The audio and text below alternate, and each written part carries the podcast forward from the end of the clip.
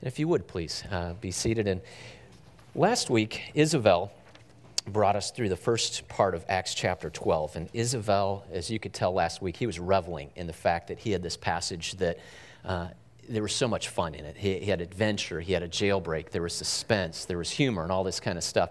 And this week, I'm choosing three words to sum up this last part of Acts chapter 12. I'm going to choose politics, parasites, and progress. And obviously, the first two words, politics and parasites, they're not real engaging words, unless I was going to promise to say I'm going to tell you how to avoid both of those things. But I'm not going to do that.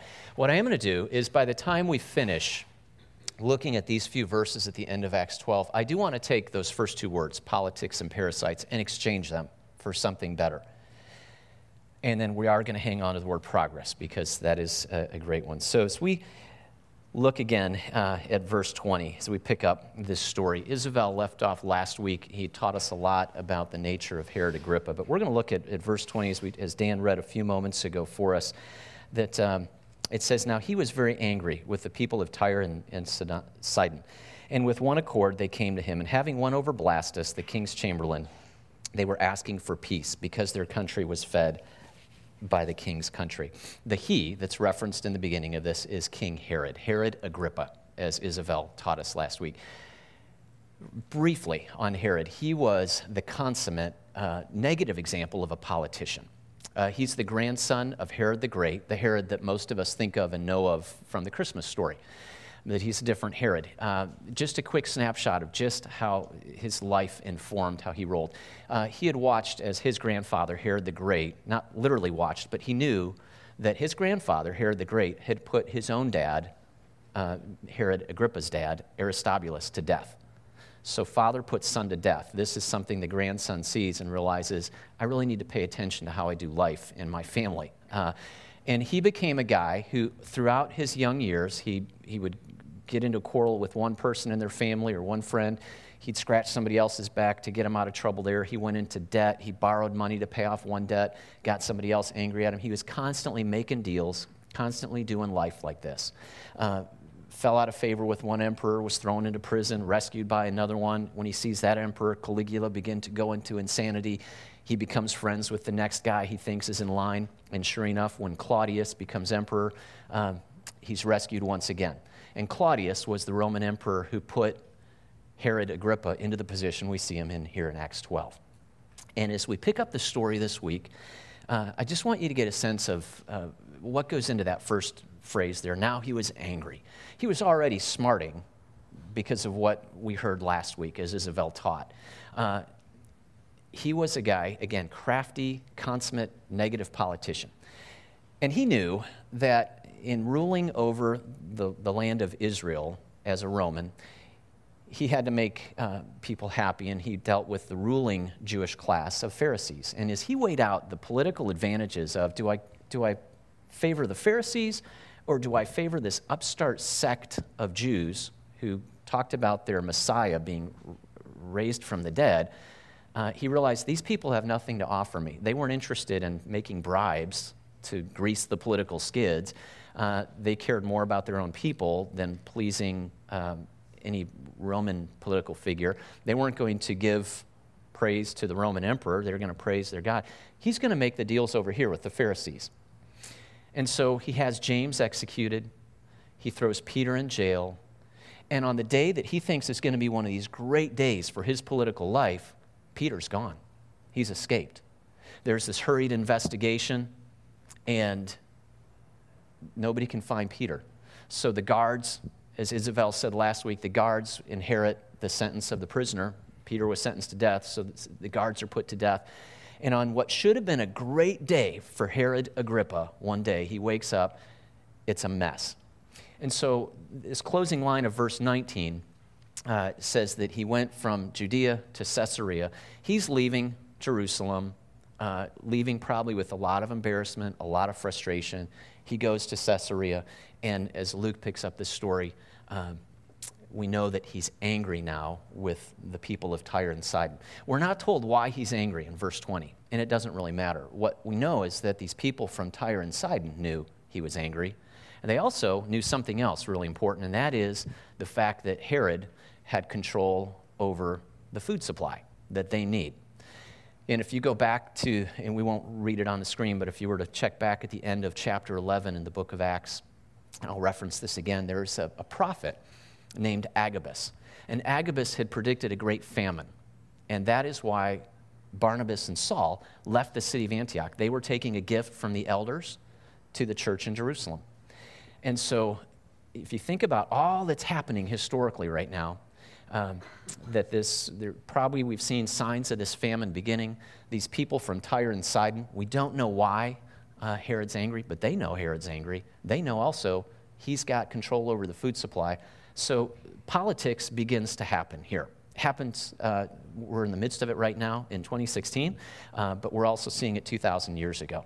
And so this delegation from Tyre and Sidon, they realize they just can't go to Caesarea and, and drop in on Herod Agrippa.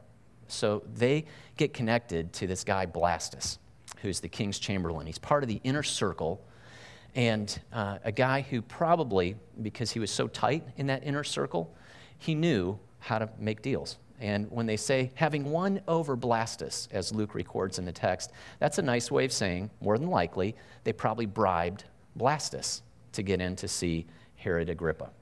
Uh, Blastus, his name, I, I asked myself, why does Luke name this guy? And I can't say this for sure, but the word Blastus, his name, means a shoot or a bud, like a, a plant. If you think of a, the main stalk of a plant, a little bud growing off the side, a little shoot coming off the plant, that's what this guy's name means. And in some ways, it sounds as though Luke is just maybe playing a little bit with that name and saying he, he was a lot like his main supporter, uh, Herod Agrippa. He was a deal maker. And so these people make a deal to get in to see Herod. Um, and they get what they want, and they get this delegation. So we get to see this little bit of political maneuvering happening 2,000 years ago, so they get what they want. They get in to see him. And this is where the story takes a really wild turn, and we get to our second summary word of parasites. It says, On an appointed day, Herod, having put on his royal apparel, took his seat on the rostrum and began delivering an address to them. The people kept crying out, The voice of a God and not of a man. And immediately an angel of the Lord struck him because he did not give God the glory, and he was eaten by worms and died. Eaten by worms and died. That's not nearly as exciting as last week's prison escape, is it? Uh, it's, it's, like kind of gross. Um, but here's what's happening.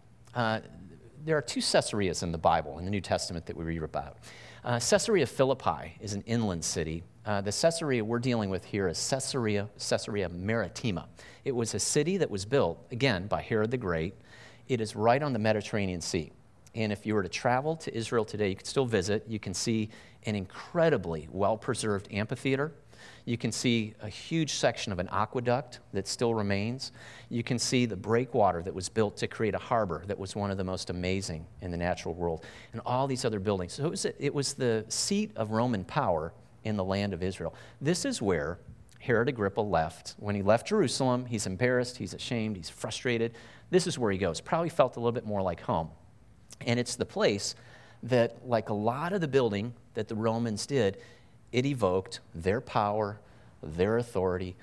This is the backdrop to when he goes and takes his seat on the rostrum. He was probably in the middle of this huge stadium that was built. And as Luke describes it, um, he takes his seat and he begins this address, and the people begin to laud him as a god. Now, this is a good time to share with you the fact that uh, Luke is not the only historian who writes about this. Uh, there's another one, a, a, significant name that I do think is a, is a good name for followers of Christ to know of, and that is the name of Josephus. Uh, Josephus is actually a Jewish man. He was born Joseph ben Mattityahu. Now, if you're going to look for him in the Bible, you won't find him in the Bible, because what we're going to talk about here for a moment is what we call an extra biblical or non biblical source. Joseph ben Mattityahu, or Joseph, son of Mattathias, was a Jewish guy. He was born a Jew. He was actually a Pharisee who went to war against the Romans. And uh, when he realized he was about to get captured by a Roman general, Vespasian, he claimed to have a vision that Vespasian was actually the Messiah. And when Vespasian heard about this, he thought, that sounds pretty cool. I think I like this guy. And so he makes this guy, Joseph, son of Mattathias, his interpreter and his slave. Eventually, he actually, Vespasian actually becomes the emperor.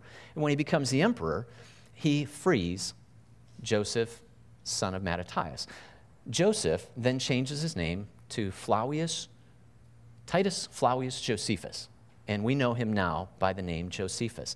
He went on to record all of this history of the Jewish people, and his writings have become one of the most important non biblical sources that help us understand a lot about the historical accuracy of the Bible, helped us understand a lot about the Dead Sea Scrolls, which also confirm the historical accuracy of God's Word, uh, helps us understand just a lot about the political and uh, cultural atmosphere of New Testament times. And so I want you to take a look at what Josephus wrote about this. Um, this is a fascinating um, piece of the story. He actually wrote in, in far more detail than this, but it's up on the screen. This is what he writes. Now, when Agrippa came to the city Caesarea, there he exhibited shows in honor of Caesar. On the second day of which shows, he put on a garment made wholly of silver and of a contexture truly wonderful. And he came into the theater early in the morning, at which time the silver of his garment, being illuminated by the fresh reflection of the sun's rays upon it, shone out after a surprising manner, and was so resplendent as to spread a horror over those who, that looked intently upon him. And presently his flatterers cried out, one from one place and another from another, though not for his good. There's a little foreshadowing that Josephus throws in here, though not for his good, that he was a God. And they added, Be thou merciful to us, for although we have hitherto reverenced thee only as a man, yet shall we henceforth own thee as superior to mortal nature. For you students, when your teachers are teaching about grammar and run on sentences, this is why, by the way. Uh, that's, a, that's a painful one to read. Been nice to have a couple of, uh, break that one up a little bit more.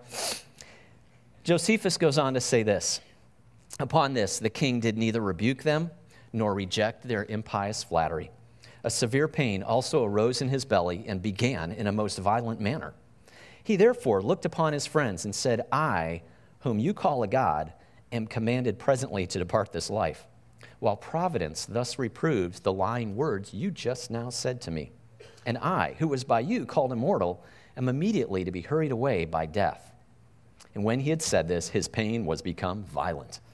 And when he had been quite worn out by the pain in his belly for five days, he departed this life, being in the 54th year of his age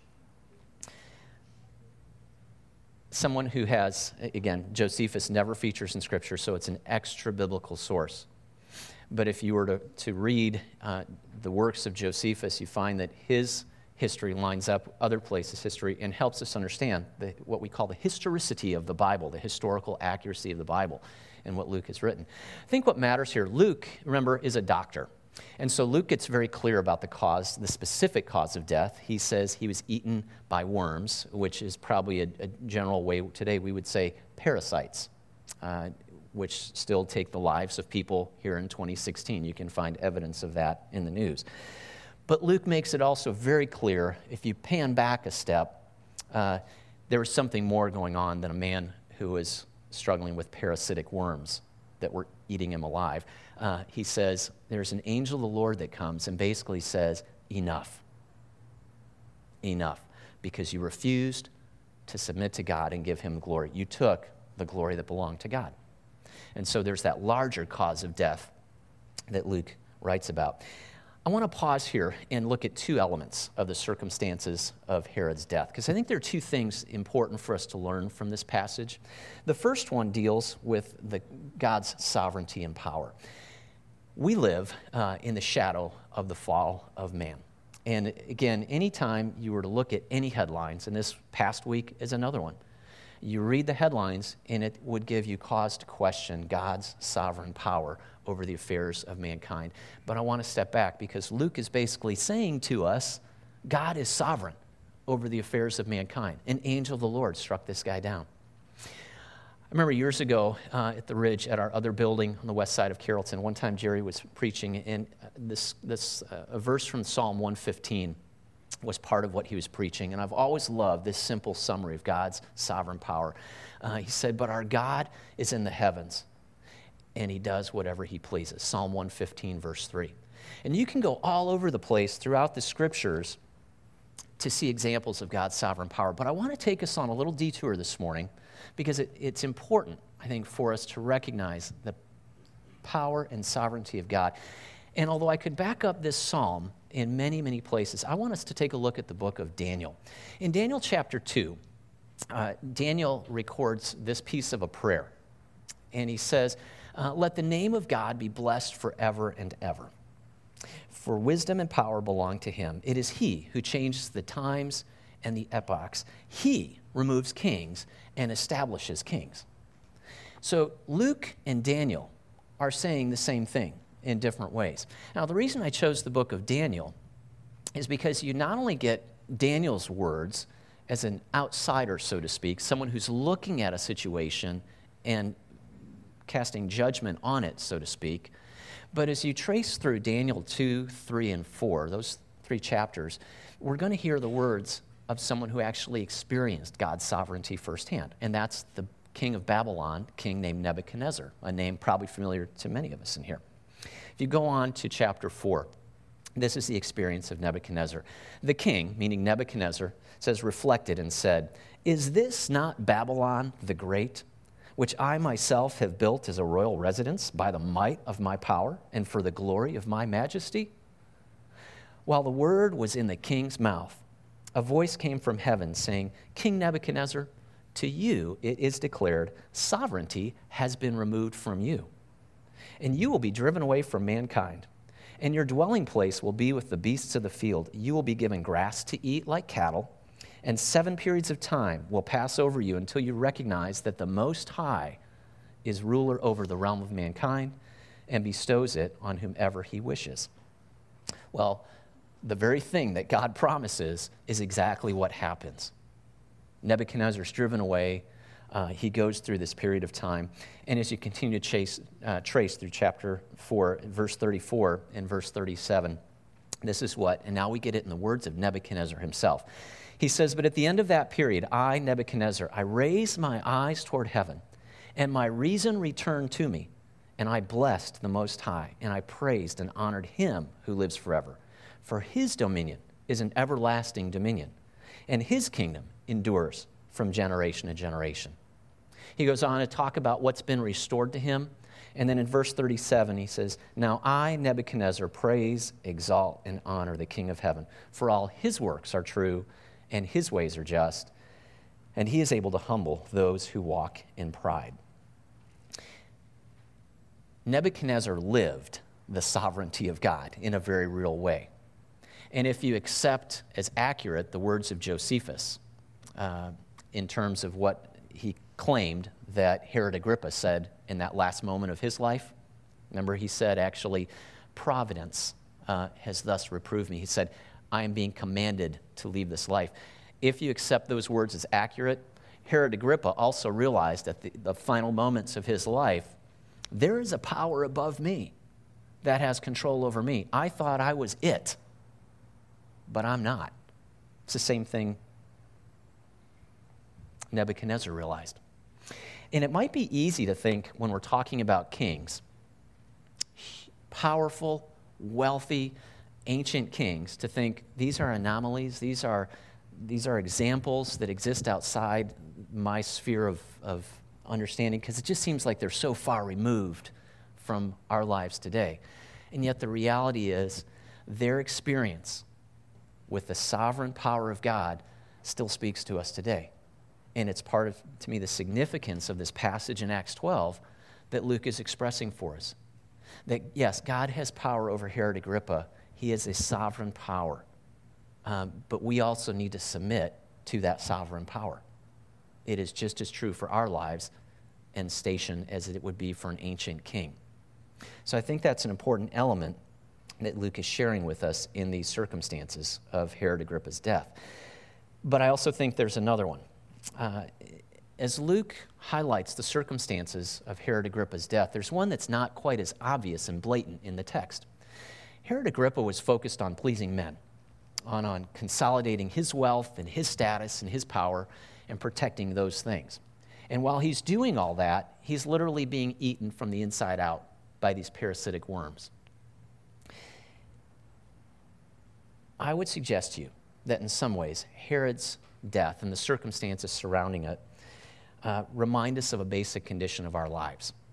And I'm not talking about physical health now, but I'm talking about a deeper health of our inner life, our inner spiritual life. That as we come into this world, we're born into it with a sin nature, with evil desires. And the, some of you know uh, I love words, I love the background of words. I looked up the word parasite. It comes from a Greek word that means someone who eats at another's table. It talks about someone or something that profits at the host's expense. The parasites that killed Herod Agrippa, they were given life. They profited at the expense of his life.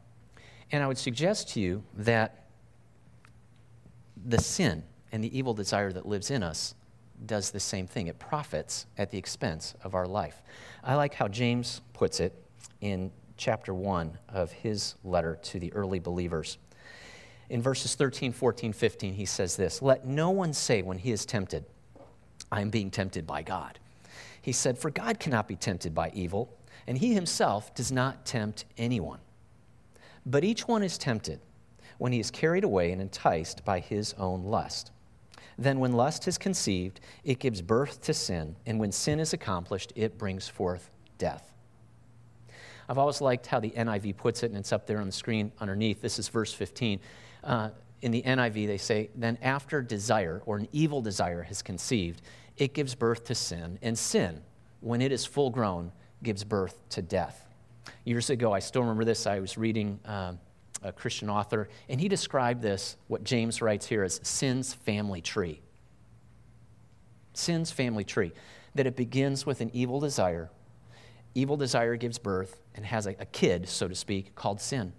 And when sin grows up, it then has a kid, so to speak, and that kid is named death. And I know it sounds weird to think of giving birth to death, but this is the reality of life. And I think uh, we're reminded of this in so many words. It's interesting to me today that we still have a lot of people who would say the idea of sin is just that it's an idea. It's antiquated, it's outmoded, it's outdated. Um, we have other people who would still say today, and I'm stunned every once in a while I'll meet someone like this, who would say that man is innately good, that we have no need of a Savior. And I'm not sure, and I've wrestled with people on this on a couple occasions in my life. Help me understand in your worldview how you would say that mankind is good when you read the headlines that we see. And one of these places where I think the, the sum total of the story of this book that I hold in my hand uh, accurately and adequately sums up the way our world works. Uh, that yes, mankind is born in the image of God. The, the, scriptures tell the story that we are created in the image of God. Um, that God gave us stewardship over this world. He said, I want you to go and bear my image to this world, make culture, create, take care of it. And we see early on in the story that sin enters in. And as that happened, God did not simply say, I've had it, I'm done with it. He says, I'm going to pursue these people, I'm going to make them my own. And though God has always been engaged in human history, he enters it in a unique way in the presence of Jesus of Nazareth, a man who was like us in every way except one, in that he was sinless. And he died, he rose again, uh, with this claim that in doing that, he could open up the path. And we sang of it this morning. We could know the Most High God. He could remove the specter of death from this world. That that is the story of the scriptures. That is the reality of the scriptures. It's not a story in the sense of fiction. And we have this issue in us as human beings, this thing in us, this sin nature, these evil desires, that if we don't find a cure for them, so to speak, uh, they will rob us of the life God intended. And death is the outcome. Herod had something in him that even 2,000 years later, parasites still kill people. For all of our medical advances, 2,000 years later in 2016, parasites can still kill people. And for all the other advances of human culture in the past 2,000 years since this story was written of Herod's death, uh, there is no cure for the evil desires of mankind except for the reality of the life, death, and resurrection of Jesus Christ. And I think in many respects, though Luke's first purpose in writing to Theophilus, who's the recipient of this letter of the book of Acts, was to help him understand the history of it all. I think, again, there's this symbolism that stands in the circumstances. Here's a man who is so caught up in his outward appearance while ignoring the inner life and health. Um, it's a risk that still exists for us today. And I think, given the reality of that, it makes the next sentence all the more significant because Luke reminds us of the power and the reality and the truth of God's word in verse 24, this simple sentence that we're about to read. Uh, but the word of the Lord continued to grow and be multiplied. It's such a quick, easy sentence, but it is so deep and so rich with so much meaning. I want you to see that in these next few moments. Following Herod Agrippa's death, uh, he had one son who had, was left behind. He was only 17 when Herod Agrippa passed away. And I think the fact that Luke begins this sentence with the word but, he said, it would seem like a good news thing that this evil, ruthless tyrant, as Isabel called him last week, was removed. But there was a power vacuum because the Emperor Claudius felt like, you know, for a, a region that is so difficult to rule and manage, I'm not going to turn it over to a 17 year old. Uh, they didn't call them teenagers back then, but basically he was saying this is too much for a young man to deal with. So Claudius placed the land of Israel under direct Roman rule at that time. It was the first of a number of decisions he was going to make in the next few years that would ultimately bring war between the Jewish nationalists and the Romans, that ultimately led to the destruction of Jerusalem in 70 AD. This is the first of those many decisions. So there's this time where uh, there's a power vacuum. Uh, now direct Roman rule, which was frustrating for the Pharisees and the others. Uh, there was also, remember from the end of Acts, uh, Acts chapter 11, that there's a famine that has started. There's all this political and economic uncertainty. And in the midst of all this, Luke says, but the word of God continued to grow and be multiplied. And there's two words here that I think are important to use. The first is this word grow. Luke uses this wonderfully multi layered Greek word, auxano, to describe grow. And I say multi layered because it's a word that can be used for so many different things. Throughout the New Testament, you'll see it referred to the growth of infants, you'll see it referred to the growth of seeds, the growth of plants. You'll see it referred to the internal spiritual growth of a believer, and it can also mean, like it could here, increased and multiplied. And then the second word, to be multiplied, is just a single use word. That's the only thing it means. It's talking about the exponential effect of something. So that if I go and share something directly with Kevin, and Kevin goes and then shares it with two other people, and then those two share it with two other people, you have this exponential effect going on. But I think Luke is showing us something so important, and that is in the word grow, it begins with growth in the lives of individual believers. That the word takes root and grows in them before it's ever multiplied and increased numerically and geographically. I also think it's powerful that, uh, again, in this simple sentence, we've got the work of something that Jerry introduced us to earlier. He, he talked about the no namers in the book of Acts, that the book of Acts has a lot of places where the no namers feature. People, we don't know their name and yet they were instrumental. And if you stop and think for a moment about this simple summary, how, how many stories are told in that simple summary? How much prayer went on? How many instances there were where someone cared for somebody else? Somebody took time to share what God had been doing in their life? How many moments where someone stood up in a public square to speak about the good news of Jesus Christ, how many moments there were where there were private conversations. I'm fascinated by wondering how many stories go into that simple summary, but the word of the Lord grew and multiplied. And the work of these no namers and these stories that on this side of heaven will not be told. But how many of those have been rejoiced over in the heavens for the past 2,000 years because of lives that were changed and rescued? It's amazing when you begin to think about it.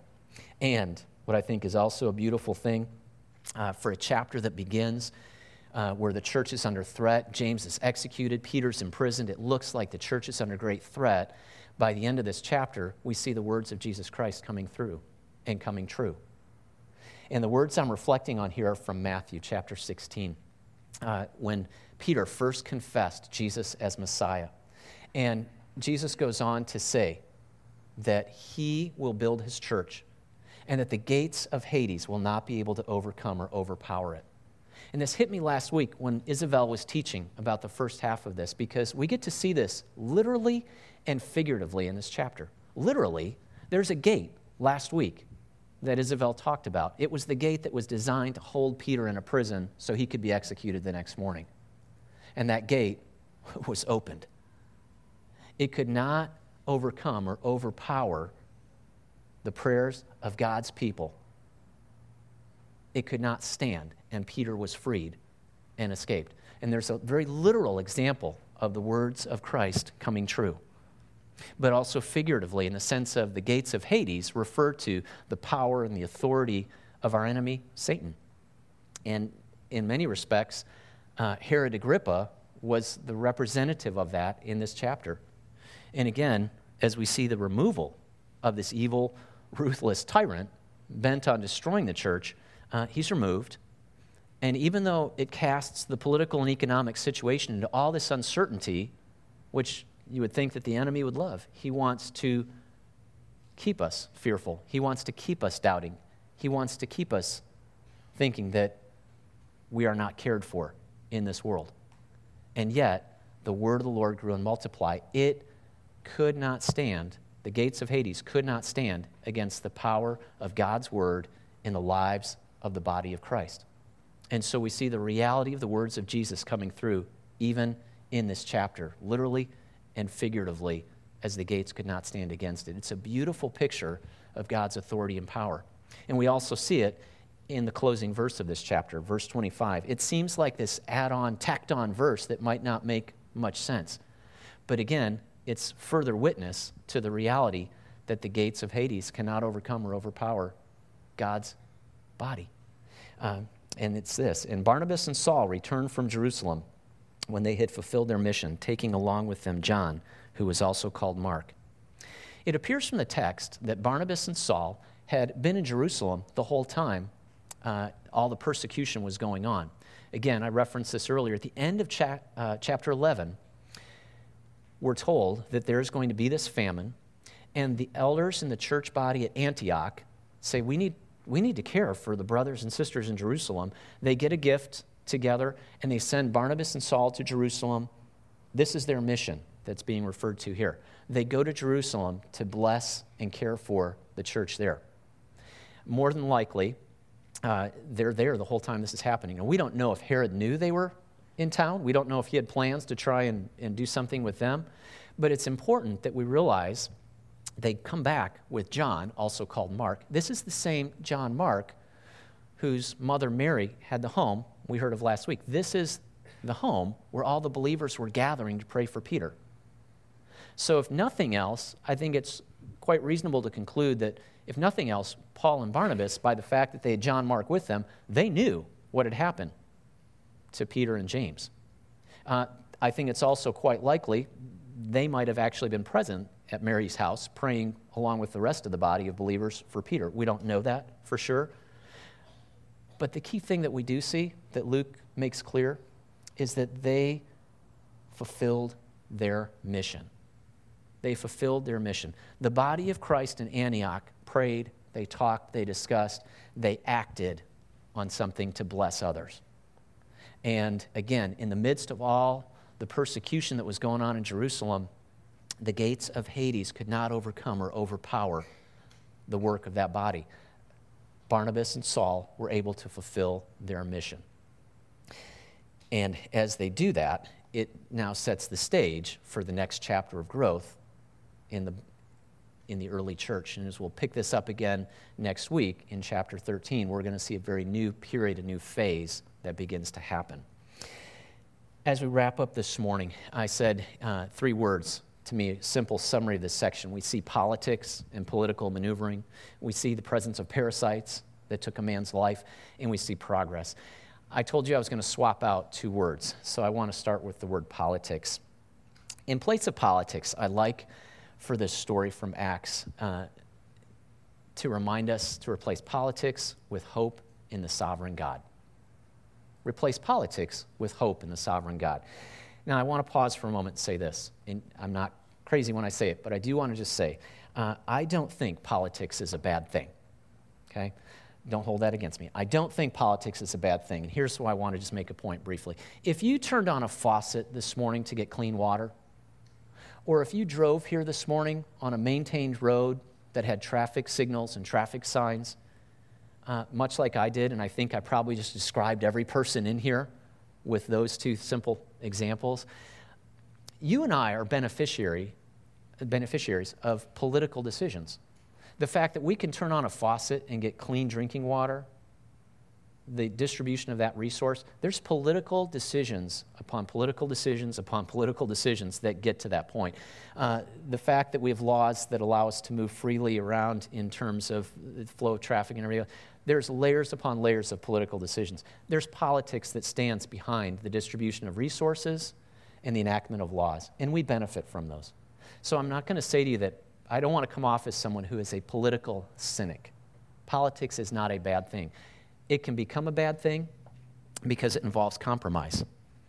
And that's where it has certainly, even when it works well, a lot of frustration for us because compromise means we've got to give up something we value.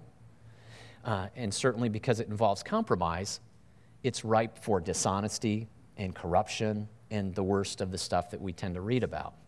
Uh, but having said all that, I want to come back and say even when politics is working well, when we're fully uh, enjoying it and think it's great, or if it's at its worst and we're seeing the worst and ugliest face of political action and decisions and thought, I think it's important to replace politics with hope in the sovereign God. It's a theme throughout the book of Acts, it's a theme throughout the Bible. And that we can confidently place our hope in the God who gets the final word, who has the final authority, and who desires and can take any situation to turn it around for his glory and for our good. Uh, I think it's important as tomorrow uh, we're about to step into the first nominating convention for the Republicans in Cleveland. Uh, a week from now, a week from tomorrow, we'll step into the second one for the Democrats in Philadelphia. And then, as you know, as well as I do, we're going to shift into overdrive and political coverage I think it's so important that we remember uh, our salvation, our deliverance will not come from a political candidate, it will not come from a political party. It comes from the sovereign power and hand of God. And so may we be a people who echo the early church by praying, by praying for our political leaders as we've been instructed to do in Scripture, rather than complaining or moaning or saying that we're going to move to another country if that person wins or whatever it might be. Our political leaders are not gods any more than Herod Agrippa was a god. And so we're foolish if we expect miracles from them. Even this morning, as I was reading the, the Sunday paper, I just started trying this a little bit. And wherever I saw the word political or politics or politic, I just thought to myself, hope in the sovereign power of God. And it gave me a different perspective on how to view everything that's going on. So replace politics with hope in the sovereign God. In place of the word parasites, I'd like first to remember the power of God's word, which changes our lives for good from the inside out. Uh, as I said, this story features the work of many no namers, and they are people who let God's word shape them from the inside out. We don't know their stories, we don't know their names, but the Word of God could not have spread numerically and geographically unless it had started in their life first. People who submitted to the reality of truth in this world that we have a sin nature in us, and we've got to address it through the death and resurrection of Jesus Christ, and then His Word living in and through us. Habits were changed, ways of thinking were altered, thoughts and words and deeds were run through a different grid of consideration. I think of the, the, way the affections of their heart would have been changed. You think about all that would have happened in terms of the individual lives of believers and the importance of the, the corporate support and accountability they had in their local bodies. Uh, they were a people focused on bearing witness to God's work in their lives. And again, uh, even this, reading the paper this morning, I saw this phrase again the culture wars. Uh, both our secular media and even evangelical media outlets have made a lot of the culture wars of today's world. I don't think these early believers would have thought, we're in a culture war and we got to win it somehow. They were focused on bearing witness, being witnesses rather than winners. And I would challenge us again, it begins with, and I need it as well as anybody, this reminder I've got to be consuming this word and letting it shape me from the inside out. If not, uh, I have a parasite in me that is going to profit at the expense of my life. That sin nature and those evil desires. Um, this is where we address those. And finally, building on the reality of hope and the fact that God's word changes lives from the inside out, I want us to hang on to the word progress. We're not swapping that for anything. Hang on to the word progress. Because the beautiful thing, and what I love most, I think, about the book of Acts, is that the story's not finished. Uh, it finishes, I mean, Luke's writing, his story to Theophilus finishes in what we would now call verse 31 of Acts 28. He didn't think of it that way. His writing finishes to Theophilus, but the story is not finished. And you and I are still writing it today. And so, as we rest in the power of sovereign God and that hope, uh, and we let God's word work in us, it is to do something, to be active. I want to finish sharing uh, these lyrics from a song written by Matthew West. And this is not the entire song, but I love this picture that he presents of some of the frustration that can hit us. Uh, doubt will creep in, fear will creep in, frustration will creep in. But listen to this. He says, I woke up this morning, saw a world full of trouble now thought how we'd ever get so far down. How is it ever going to turn around? So I turned my eyes to heaven. I thought, God, why don't you do something? Well, I just couldn't bear the thought of people living in poverty, children sold into slavery. The thought disgusted me. So I shook my fist at heaven, said, God, why don't you do something? And he said, I did. I created you. It's a beautiful song. If you go and read the rest of the lyrics, or if you look it up this afternoon and listen to it, powerful call to action that for us to bear witness, to be difference makers in this world. And to further encourage you on that, I'm going to close with just a brief story that's often caused me to reject passivity and reject frustration. I call it the starfish story. I have no idea if this is true or not, but here's the picture. There's been a storm on the coast, and a beach is littered with thousands and thousands of sea stars that have been washed up from this terrible storm.